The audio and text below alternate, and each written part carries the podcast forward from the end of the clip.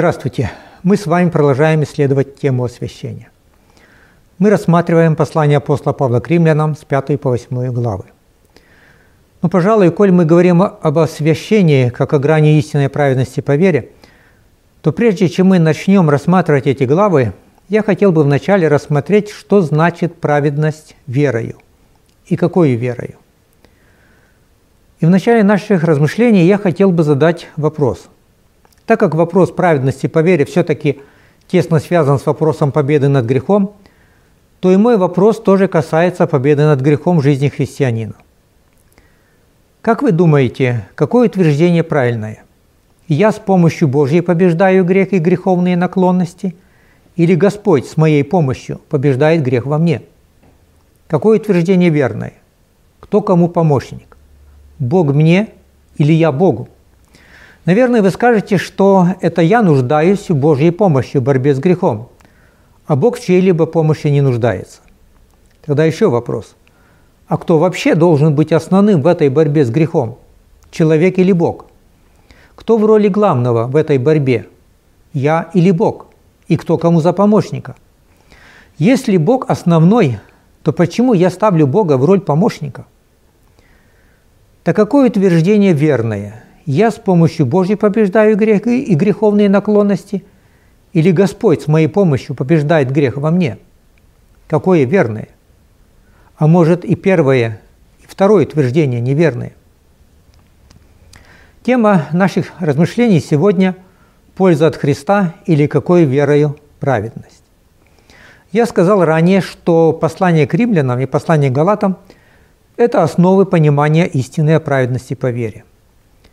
Сегодня мы будем рассматривать некоторые тексты из послания к Галатам. Наверное, одна из самых больших проблем в жизни детей Божьих – как достичь святости, как жить не согрешая.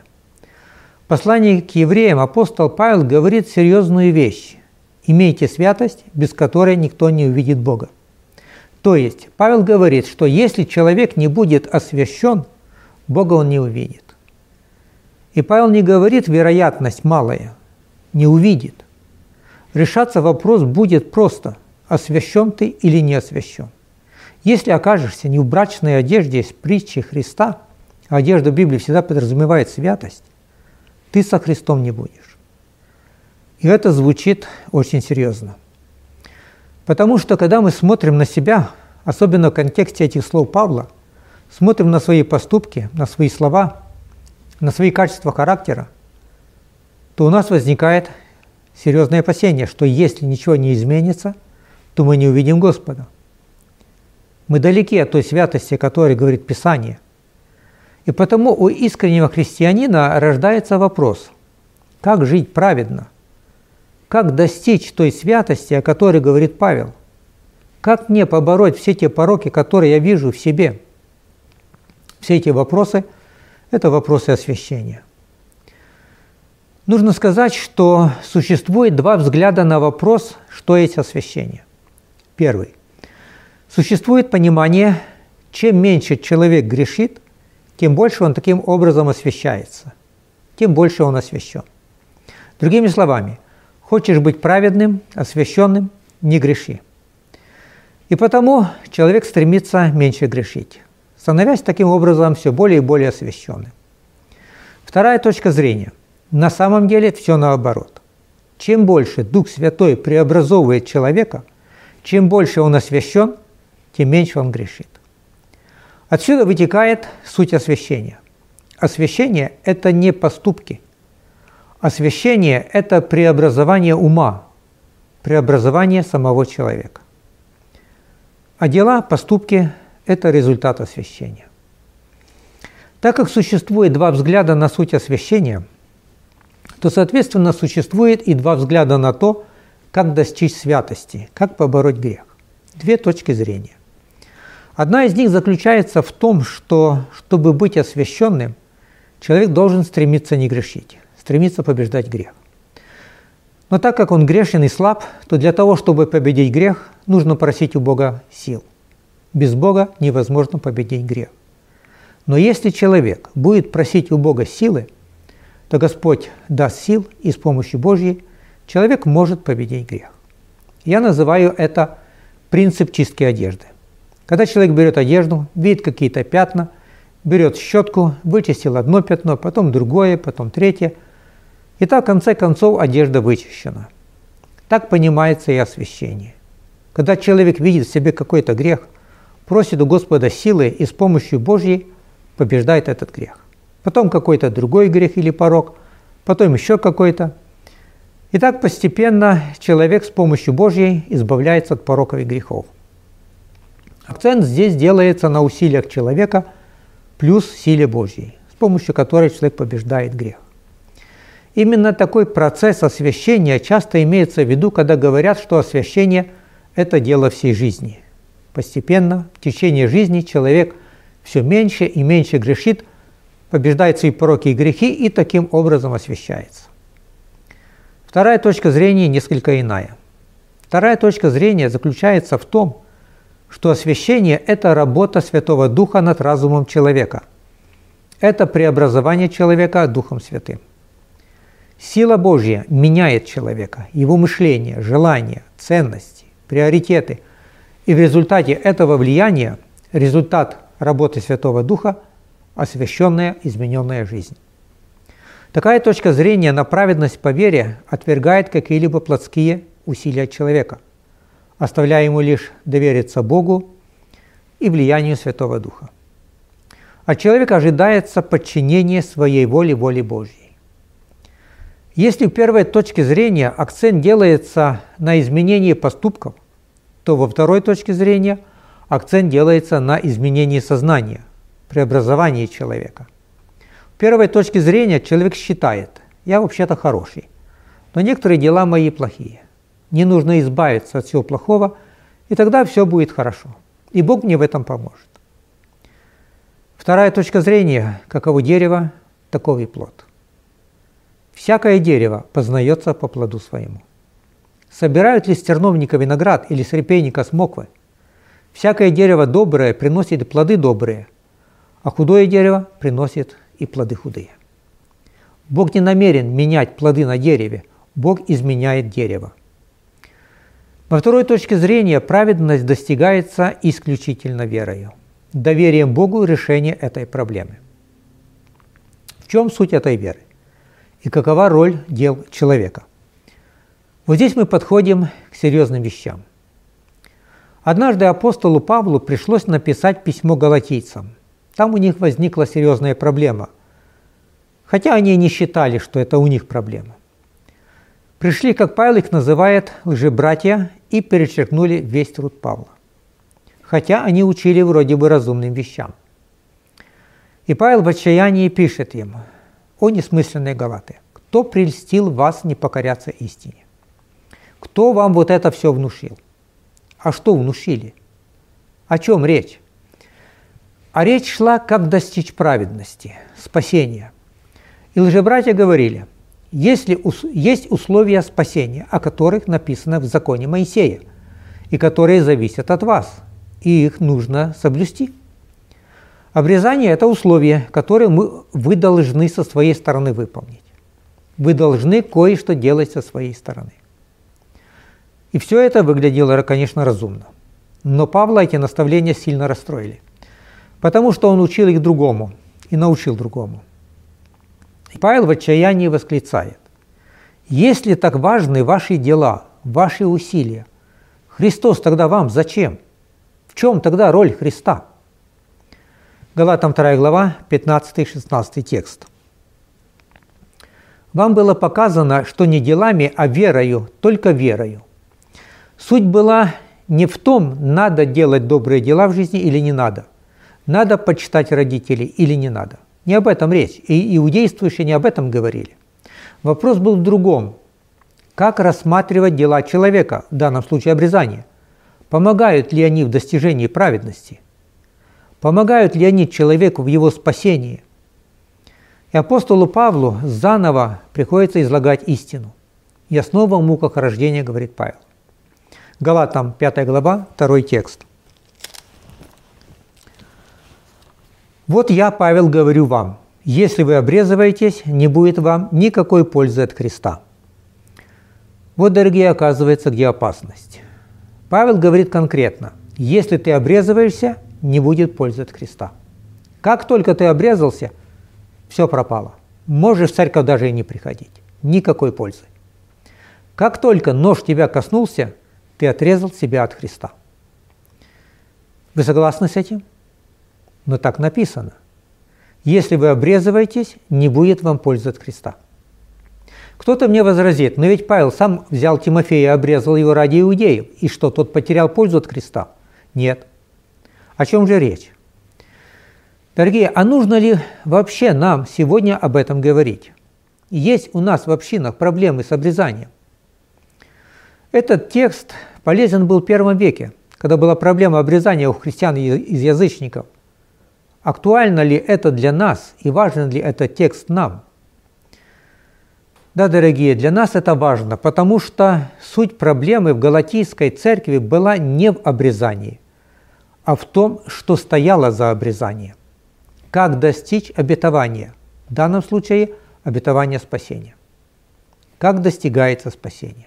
Что нам нужно делать? И в христианском мире сегодня эта тема актуальна. Так что же есть польза от Христа, о которой говорит Павел? Говоря о пользе от Христа, Павел говорит о праведности Христовой, которой мы спасаемся от греха. И вообще вся тема у Павла в послании Галатам идет о праведности по вере. По вере. Вот в чем польза. Христос спасает нас своей праведностью. И Павел говорит о пути достижения этой праведности Христовой, или вернее сказать, обретении праведности, потому что праведность не достигается. Ее невозможно человеку достичь, она обретается – Праведность – это дар. Римлянам 5.17. Дар праведности будет царствовать в жизни посредством единого Иисуса Христа. Дар праведности. Праведность – это дар, подарок. А подарок просто с благодарностью принимают. Ты это не заработал, ты к этому ничего не приложил. И Павел говорит, что у человека может быть два пути достижения или обретения обетования. Путь человеческий плотской, когда человек со своей стороны пытается что-то делать, и путь веры, путь по духу, когда человек исполнение обетования полностью доверяет Богу. Павел называет это праведностью по вере. И дальше в послании Галатам Павел излагает эту истину о праведности по вере. И здесь же в послании он объясняет, в чем состоит человеческий путь достижения спасения, освящения, победы над грехом и в чем состоит Божий путь. Павел объясняет это в контексте истории Авраама. Вы, конечно, знаете эту историю, вкратце отмечу важные моменты. Бог дал обетование Аврааму, что у того родится сын. Но все затянулось в жизни Авраама с обетованием. Время идет, никаких результатов. Какому решению приходит Авраам с Сарой? Они были люди здравомыслящие. Надо что-то делать. Время идет, ничего не меняется год, пять, десять. Просто сидеть и ждать, ну как-то неправильно. Сара мыслит практично и дает совет мужу. Ну надо же что-то делать, как-то решать проблему. И вот рождается сын. Сколько радости в семье. Наконец-то исполнилось. Бог обещал, и родился сын. Попробовал бы кто-нибудь в этот момент сказать Аврааму, что он все неправильно сделал. Богу потом пришлось это сказать Аврааму. И дать ему очень хороший урок, урок доверия Богу на все грядущие поколения. Вы знаете, что это за урок, урок доверия? Это обрезание. В чем суть обрезания? В чем урок обрезания? Ты все неправильно сделал в достижении Божьих обетований. Ты попытался помочь Богу исполнить обетование. И вот эти твои усилия для достижения обетования надо что? Обрезать. Все твои усилия отсечь. Почему именно обрезание как урок? Почему этот урок доверия Бог дал в виде обрезания? В чем выразились усилия Авраама? Мы говорим об усилиях человека в достижении обетования. В чем выразились усилия Авраама? Ну, вы понимаете, в чем была его попытка помочь Богу. Он вошел в палатку Агари.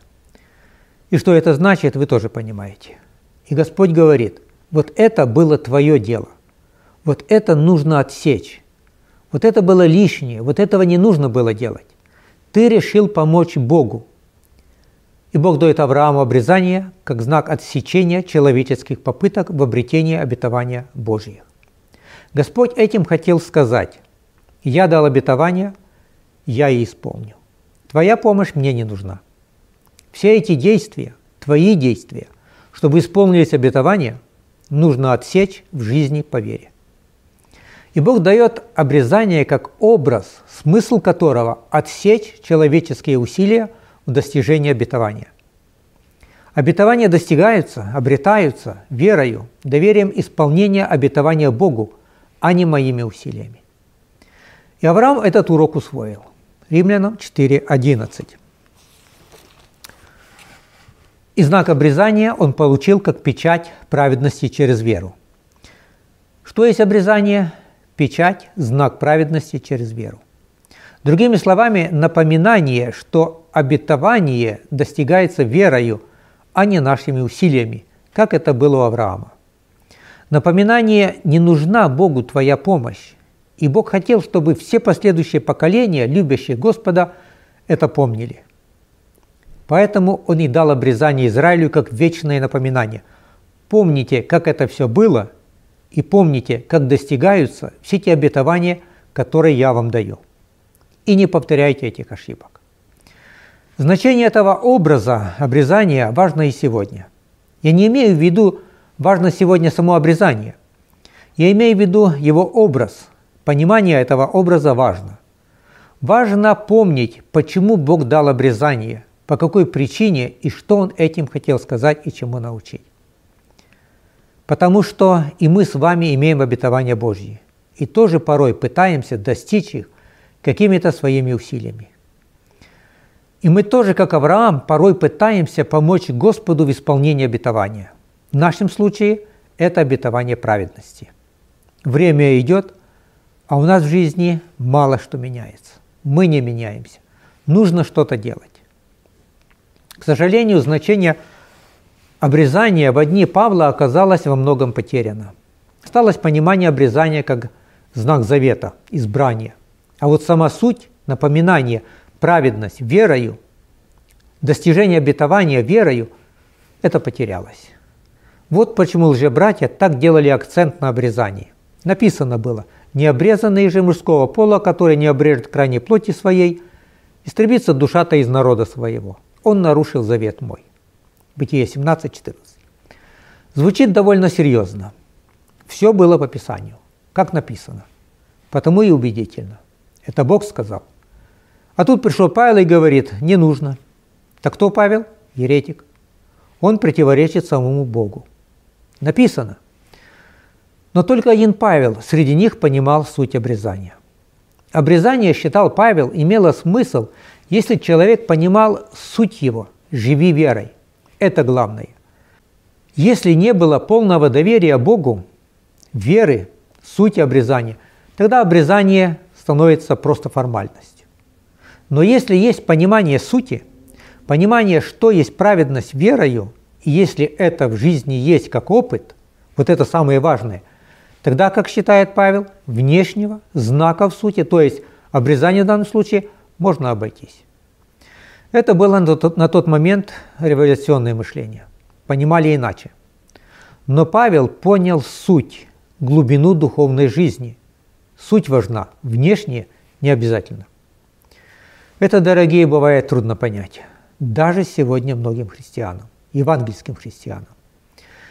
Если Христос – глава моему мужу, а муж действительно мне глава, то нужно ли мне платок носить?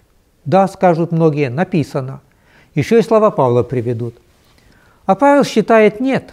Если есть суть твоей жизни, то ли вера, то ли главенство Христа или мужа, тогда внешнее, символ, обрезание, платок или еще что-то другое, тебе это уже не нужно. Твое необрезание вменяется тебе в обрезание. Твои волосы вменяются тебе в покрывало. Это бывает трудно понять, трудно принять если человек не поймет сути. Если не поймет, тогда для него становятся очень важным внешне, как тем лжебратьям. А ведь они утверждали это все по Писанию, только сути не понимали. Ничто внешнее не сделает человека праведным. Никакое деяние не приблизит человека к праведности. Истина. Понимание же истины всегда делает нас свободными от внешнего. Дорогие, мы рассмотрели на примере Авраама, в чем состоит человеческий путь достижения обетования. В нашем случае – достижение праведности. В чем же стоит Божий путь? Путь веры. Павел говорит Галатам, что у Бога другой путь, другой путь победы над грехом. В чем он состоит? Об этом мы будем говорить на следующей встрече. Оставайтесь и будьте всегда с Богом.